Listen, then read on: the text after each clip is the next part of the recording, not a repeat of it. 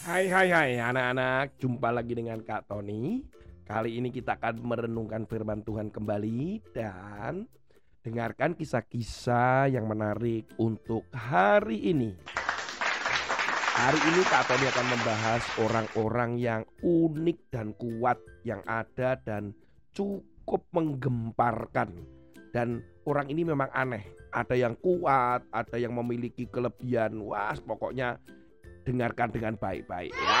Oke, siapkan dirimu. Yang pertama, Kak Tony akan menceritakan seorang yang bernama Frank Richard. Frank Richard ini juga termasuk orang yang unik dan yang kuat.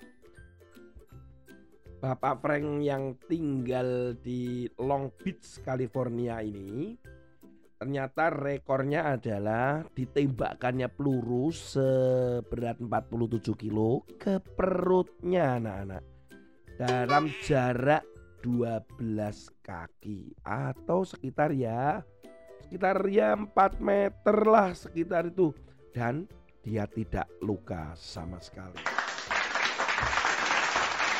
Orang yang kedua yang Kak Tony akan ceritakan adalah Juan Carlos Nogues Ortiz. Dia disebut juga sebagai Viking. Apa ya? Ternyata dia itu dikerubutin oleh 100 ribu lebah.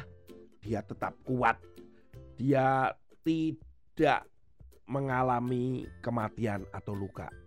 Dan bayangkan 100 ribu lebah menutupi seluruh tubuhnya. Dan itu dipertontonkan secara ekstrim di area publik Yonggi Dundas Square Toronto. Dan dia dapat menahan cukup lama dan terlama di dunia. Dia menjadi orang yang nomor dua. Eh kok nomor dua? Orang yang juga terkuat. Orang ketiga adalah Isao Maji. Orang Jepang ini memiliki kemampuan yang bisa menyabet atau mengayunkan samurainya dengan cepat. Rekornya adalah bisa memecah atau membelah bola tenis yang melesat dengan kecepatan 16,4 km per jam. Ah, itu masih belum apa-apa. Yang mengherankan adalah dia bisa menebas peluru kecil yang ditembakkan kepadanya dengan kecepatan tinggi. Jadi ini juga terkuat dan tercepat. Kemudian yang keempat nih anak-anak, yaitu Haji Ali. Haji Ali ini ternyata entah bagaimana dia itu bisa mengeluarkan cairan dari perutnya yang sebelumnya diminum dan itu bisa dibedakan cairannya. Salah satu contohnya adalah dia bisa mengeluarkan minyak tanah yang sebelumnya memang diminum dan dia juga bisa minum air. Dan dua cairan ini yang jelas-jelas berbeda dan tidak bisa bercampur. Si Pak Ali ini ternyata bisa menyemburkan yang pertama air tanah dulu. Kok air tanah sih Kak Tony? Minyak tanah.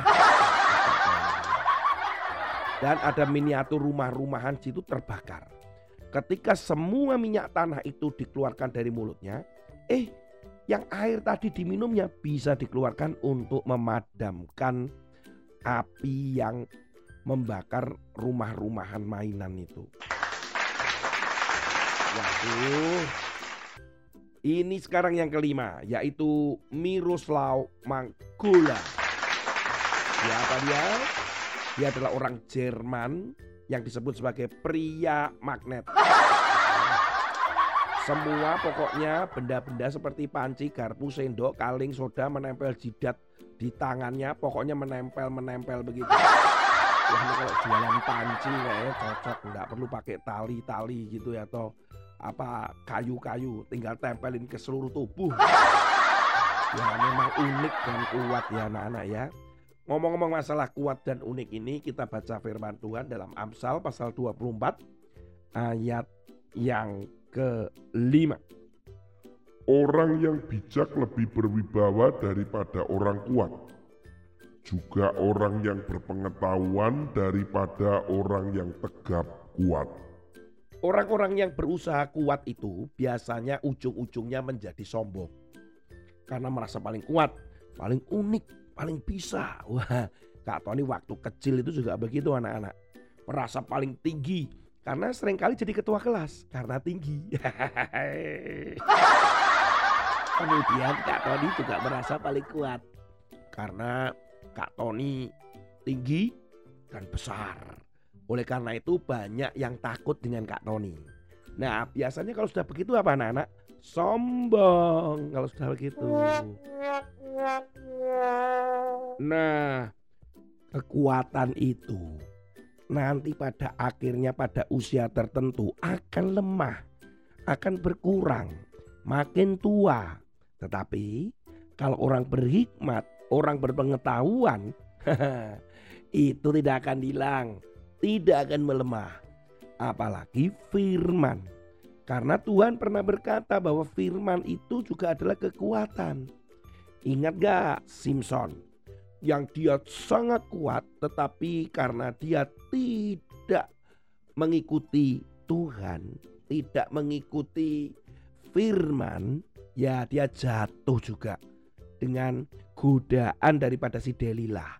Ya, lihat kan bahwa kekuatan itu dibandingkan dengan hikmat gak ada artinya apa-apa. Mestinya Simpson itu dia harus berhikmat, harus dikuasai oleh firman kan dia selalu dituntun oleh Tuhan. Nah, hati-hati ya anak-anak.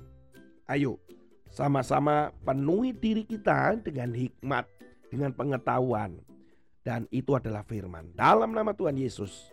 Kak Tony, kita ketemu lagi dengan kalian pada kesempatan yang lain. Amin.